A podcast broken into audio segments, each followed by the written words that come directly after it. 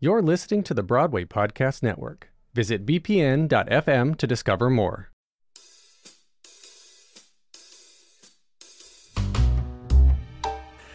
You're listening to Smash from The Ensemblist, the only podcast that shows you Broadway from the inside out. I'm Aaron Albano. And I'm Mo Brady.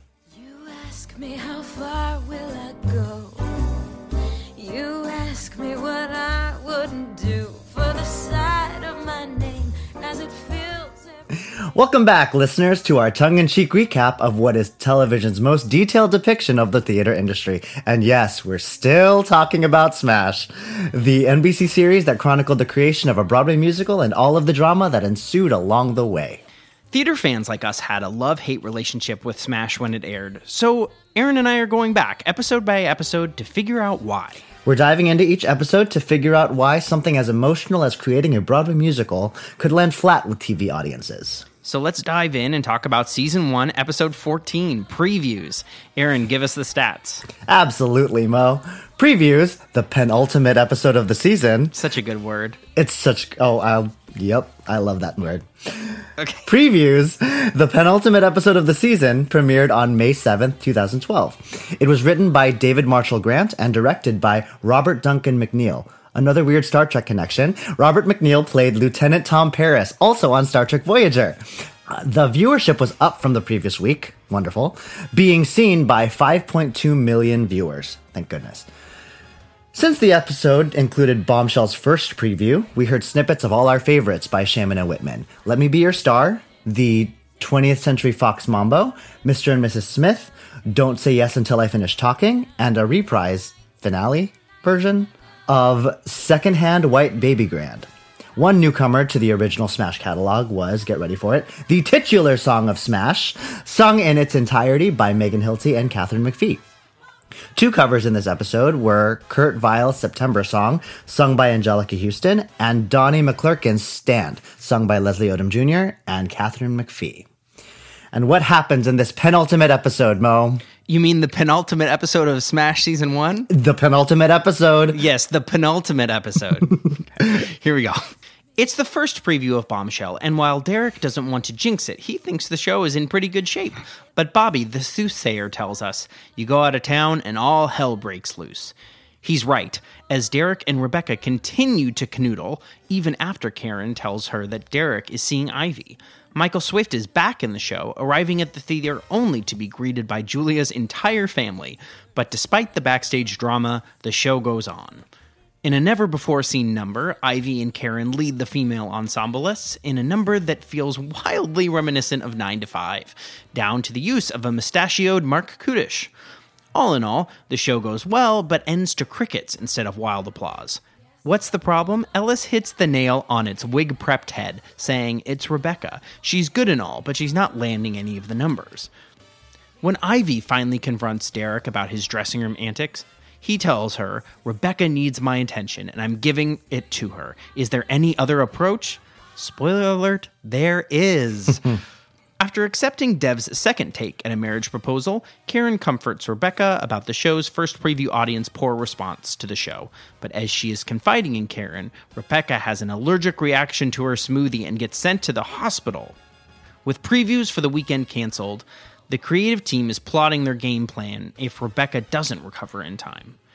The understudy, Karen, hasn't had any time on stage, but Ivy knows the whole show. Yet, neither gets the chance when it is announced that Rebecca has recovered.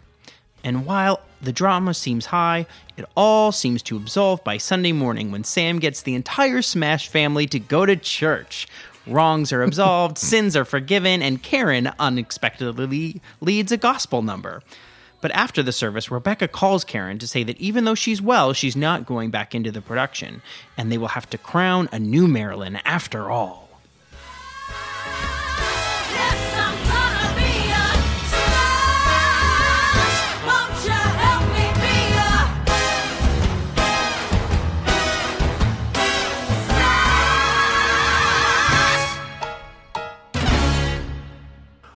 Lucky Land Casino asking people what's the weirdest place you've gotten lucky? Lucky? In line at the deli, I guess? Aha, in my dentist's office. More than once, actually. Do I have to say? Yes, you do. In the car before my kids' PTA meeting. Really? Yes. Excuse me, what's the weirdest place you've gotten lucky? I never win and tell. Well, there you have it. You can get lucky anywhere playing at LuckyLandSlots.com. Play for free right now. Are you feeling lucky? No purchase necessary. Void where prohibited by law. 18 plus. Terms and conditions apply. See website for details.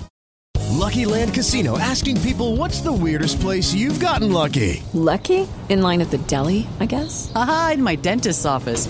More than once, actually. Do I have to say? Yes, you do. In the car before my kids' PTA meeting. Really? Yes. Excuse me, what's the weirdest place you've gotten lucky? I never win and tell. Well, there you have it. You can get lucky anywhere playing at LuckyLandSlots.com. Play for free right now. Are you feeling lucky? No purchase necessary. Void where prohibited by law. 18 plus. Terms and conditions apply. See website for details. What a penultimate synopsis, Mo. What a penultimate episode, Aaron. How'd you like this episode, Mo? um, I'm liking these episodes more and more. You know, like I think this is where it's starting to feel more like Fosse Verdon in that it feels more like a limited series. Everything has a purpose. There's drama. The drama has to do with getting the show up. I'm along for the ride now. Yeah. I mean, it's it's winding down to where the show finally gets on its feet. We've watched it go through all the prep work, and now we're finally it's finally starting to pay off. And somehow the inclusion of Rebecca just like makes all of the Ivy Karen drama that much more interesting.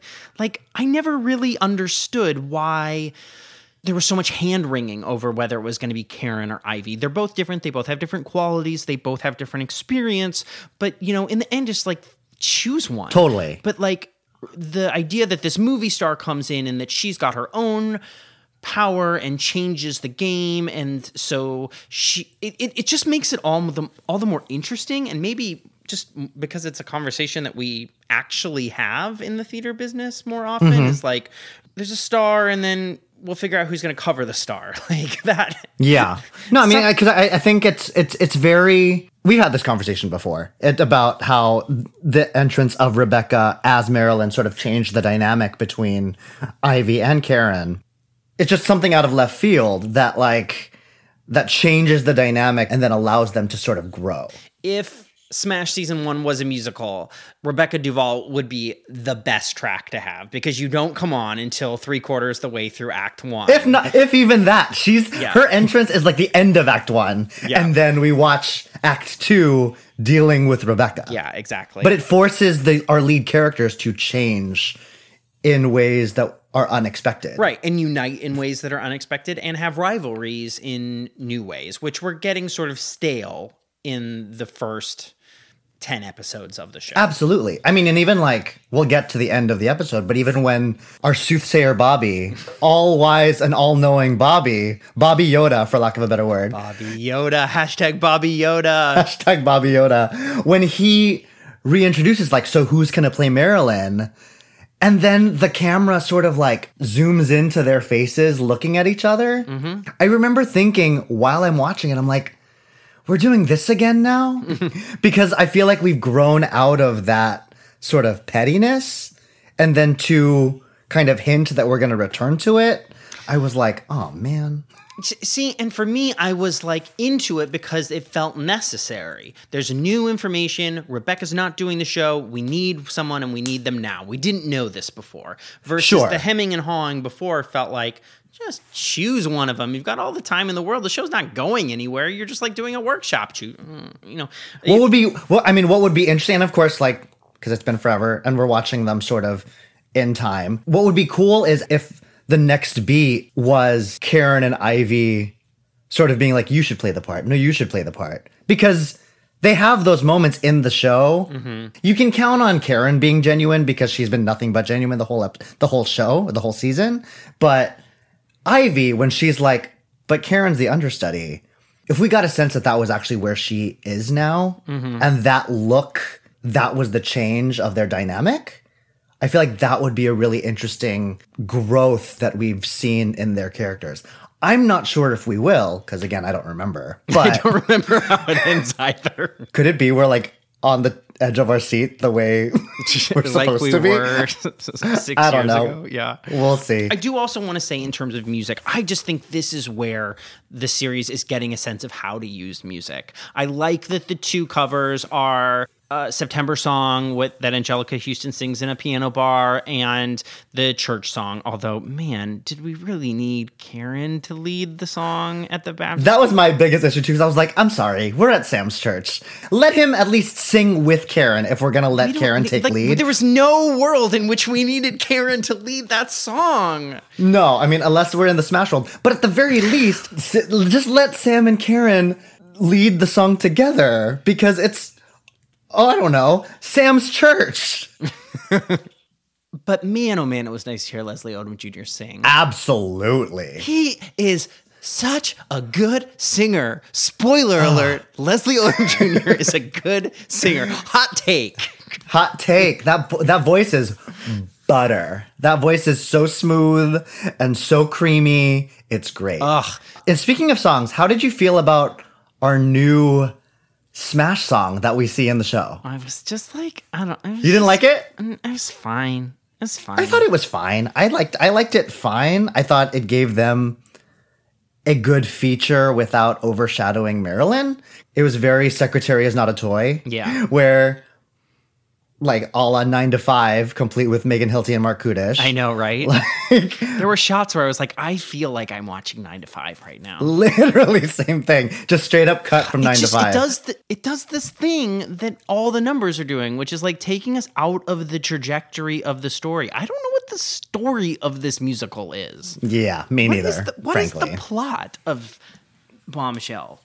I don't know. I don't either. And maybe that's sort of the problem with the no, show. the problem is Rebecca. She's Oh yeah, let's get there. Okay. How do you like Uma or slash Rebecca as Marilyn? Go. I don't think I've seen enough of her to know if she's good at the role. Like we've seen her sort of speak talking through, but like the scene work that she's asking for, where she gets to sort of dig her teeth into things that Rebecca Duvall is better at, we haven't mm-hmm. seen any of that. Oh no no no no no! What do we see in this episode? We see the opening of the show, the "Let Me Be Your Star" Rebecca Duvall arrangement. We see the finale where she Dies does that on- that re- the reprise of Secondhand Baby Grand. And that moment to me felt very Women on the Verge of a Nervous Breakdown. Did you see Women on the Verge? I did not. Okay. I didn't well, see it. 2011, it had a giant mirror that tilted down. I was like, okay, all right. I see all of your references, Smash. Um, anyway, okay, keep going. But yeah, so she like I we've seen that. We saw her in Mr. and Mrs. Smith being out of the light. I thought she's f- she was fine. Maybe it's because they lowered expectations, but I feel like all the moments we saw of her in Bombshell the show felt like she had rehearsed and progressed and gotten better and now she was playing Marilyn pre-Broadway. Yeah, the show wants us to think she's bad, so it's hard for us to think she's good because they're never showing us Rebecca Duvall succeeding as Marilyn. They're only showing us Absolutely. her struggling. we see her and her work, and immediately after, we see what we're supposed to take as universal response. Mm-hmm. Like the end of the show, for instance, mm-hmm. she she ends the show, and I watching like her delivery of secondhand baby grand, secondhand white baby grand. She's given it. She's playing the part. She's dying. I'm believing it. But then instead of allowing that to settle, we get an immediate pan to the audience and everyone's like moderately clapping. Which on one hand, I'm like, Tom, yeah, write something better. well, and also like Tom and Derek, I'm like, you haven't really set up a scene where people end in uproarious applause. right. It's Miss Saigon. Yeah. if they Like- orchestrated after Kim commits suicide and then bum bum bum bum, bum you know, you'd have like a moment. But when the you almost have like an applause sign to the show. Yeah. Where whether they b- bought into it or not, they know they're supposed to applause here. come on, Tom. I mean, Tom's Tom. But here's a question. Like speaking of like all the audience responses, turning it on its head, this is my first Mo Brady fact check of the oh entire my god, I can't wait. I feel famous. We get to Uma Thurman slash Rebecca Duvall's speech. Speech, not a speech. She says to Karen, I'm the star, Karen. It's my fault. Everyone thinks it and it's true. If it weren't true, you'd be Marilyn, wouldn't you? It's after she has this therapy session on the phone where she's freaking out that no one applauded and that she's alone and that she's out there by herself and she's ruining the show. She has all of this star pressure that is seems like she's that she's putting on herself, but also the show's putting on her. I wanted to ask you because we're doing this because we both did the show and we were both actors once upon a time. Hmm. You have since left the business and now you are in the position to critique theater for your profession or one of your professions. Would you agree with her? No, I disagree. I think it's the producer's fault because let's look at Kinky Boots' wild history of people playing Charlie, right? It started out with Stark Sands, and then it was going through some typically musical theater performers who replaced him, and then there was the the more like um uh music star that would go in as Charlie, like uh, Jake Shears and Brendon Urie. I feel like there were some other ones that I can't remember. Um, there was like an American Idol guy, maybe. I would never say, oh, it's the actor's fault that they aren't good enough in the show. I would be like, well, they should have been hired to do the thing. Like, if you want if you want a star to come in and sell tickets for your show, it's your responsibility to train them, prepare them, create a show in which they can succeed. And if you don't, you shouldn't hire them. That's not their fault. You know, all of those Yeah. all of those singers have remarkable talents. They may just not be theater talents. So uh, here's a question. In that vein, is Ellis right? Because he says it's Rebecca. She's good and all, but she's not landing any of the numbers. Is Rebecca really the problem? Ellis is a producer on the show. Rebecca is not landing any of the numbers. But that's not necessarily Rebecca's fault because she's been hired for a thing she can never be successful at. I think that's Eileen's fault. I think Bombshell's a bad show. I think it might be also. And you know who's not doing it any favors? Hmm. Derek. What has he brought to the table? What has Derek brought to the table?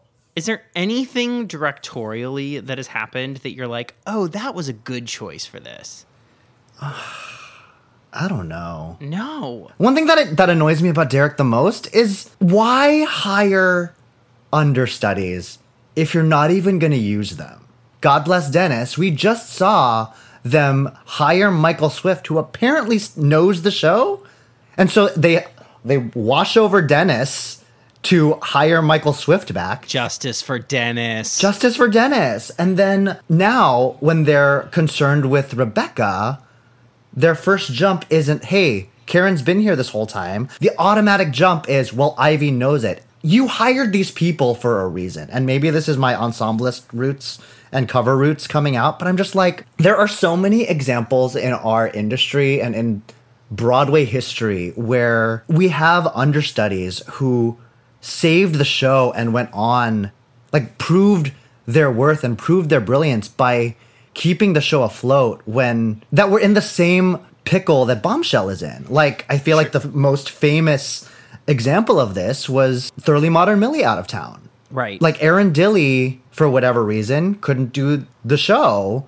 And instead of canceling the show, they put on Sutton Foster, and Sutton Foster went on to take over for the role and Oh, be- get catapulted to stardom. That's the Shirley MacLaine story. Shirley MacLaine was the understudy, went on in Boston in this is Pajama Game in the Yeah. Steam Heat role, and that's how she became a movie star. That's how she became Shirley MacLaine. Same thing in more recent days, like T. Boyich over at Mean Girls. In previews, Barrett Wilbert Weed couldn't go on, and none of the understudies for Janis were rehearsed up. Instead of canceling the show, T. Boyich, who didn't cover the role at the time, was like, I can do it. That was her Broadway debut. Yeah, that was her first performance. Yeah, these It was her first performance on Broadway ever, and she knocked it out of the park and saved the show. that would have been a really exciting story to watch as a Smash audience, but that was not the story they told.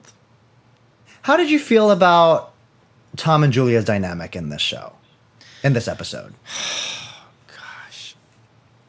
I, mean, we've been we've been following their sort of trajectory and leading to like let's let's let's let's split them up in two. There's the fight in the theater, and then there's the reconciliation in the church. The loved, fight, I loved the fight in the theater because it Yeah. felt like they were actually getting at something. I'm totally on Tom's side. I think Julia literally made her bed and now she has to lie in it.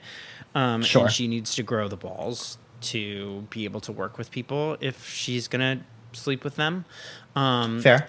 I appreciated that there was like an actual argument going on where I felt like people who really like each other and really care about each other were just on two completely different sides. It wasn't as stereotypical as some of the fights that we see on Smash, where Sure. it was good versus evil.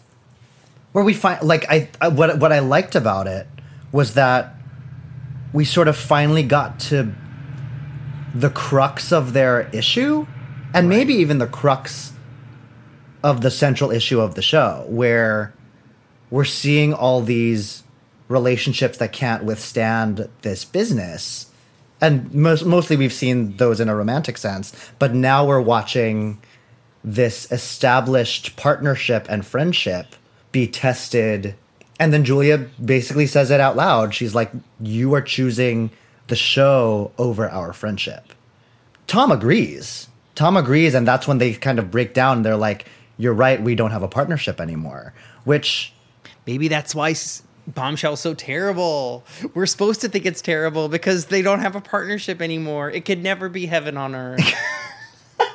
that blockbuster hit that mm-hmm. apparently has multiple productions. But Yeah. when that happened, it was oh, to me it seemed like it was saying the central argument of this show seems like it is can you be invested in the industry? Can you be Is po- invested in?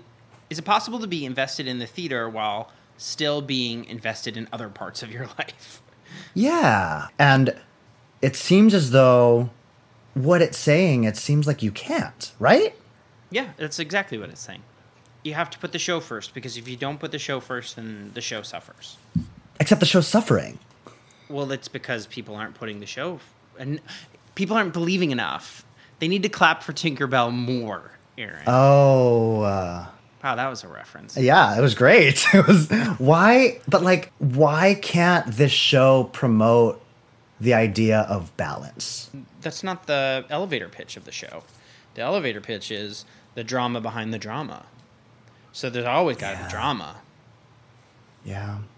Which maybe that's where we are. Maybe that's why something felt like it was missing because we wanted this cathartic, hopeful message out of the show and they wanted to produce a TV show?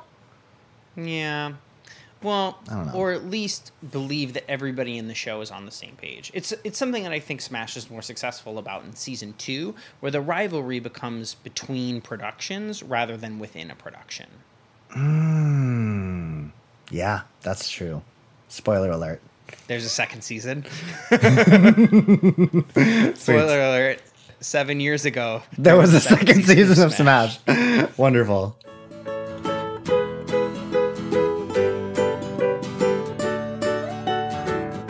To keep up to date with next week's recap, be sure to watch episode 15, also known as the season 1 finale of Smash, aptly entitled Bombshell. You can find Smash episodes on either the NBC app or on NBC.com. The Ensemblist was produced today by me, Mo Brady. and by me, Aaron Albano. There are two great ways you can be helping the ensemblist right now. One is by leaving us a rating and review on Apple Podcasts, especially if you'd like us to continue recapping season two, which is right around the corner. Yeah, let us know. And the second is by becoming a Patreon member. You can do that at patreon.com slash the ensemblist. You can subscribe to The Ensemblist on Apple Podcasts, follow us on Spotify, or listen to all of our episodes at bpn.fm. And be sure to follow the ensemblist on Instagram because things are changing all the time. They sure are. all the time. Whew. Thanks for listening, guys. Until next time.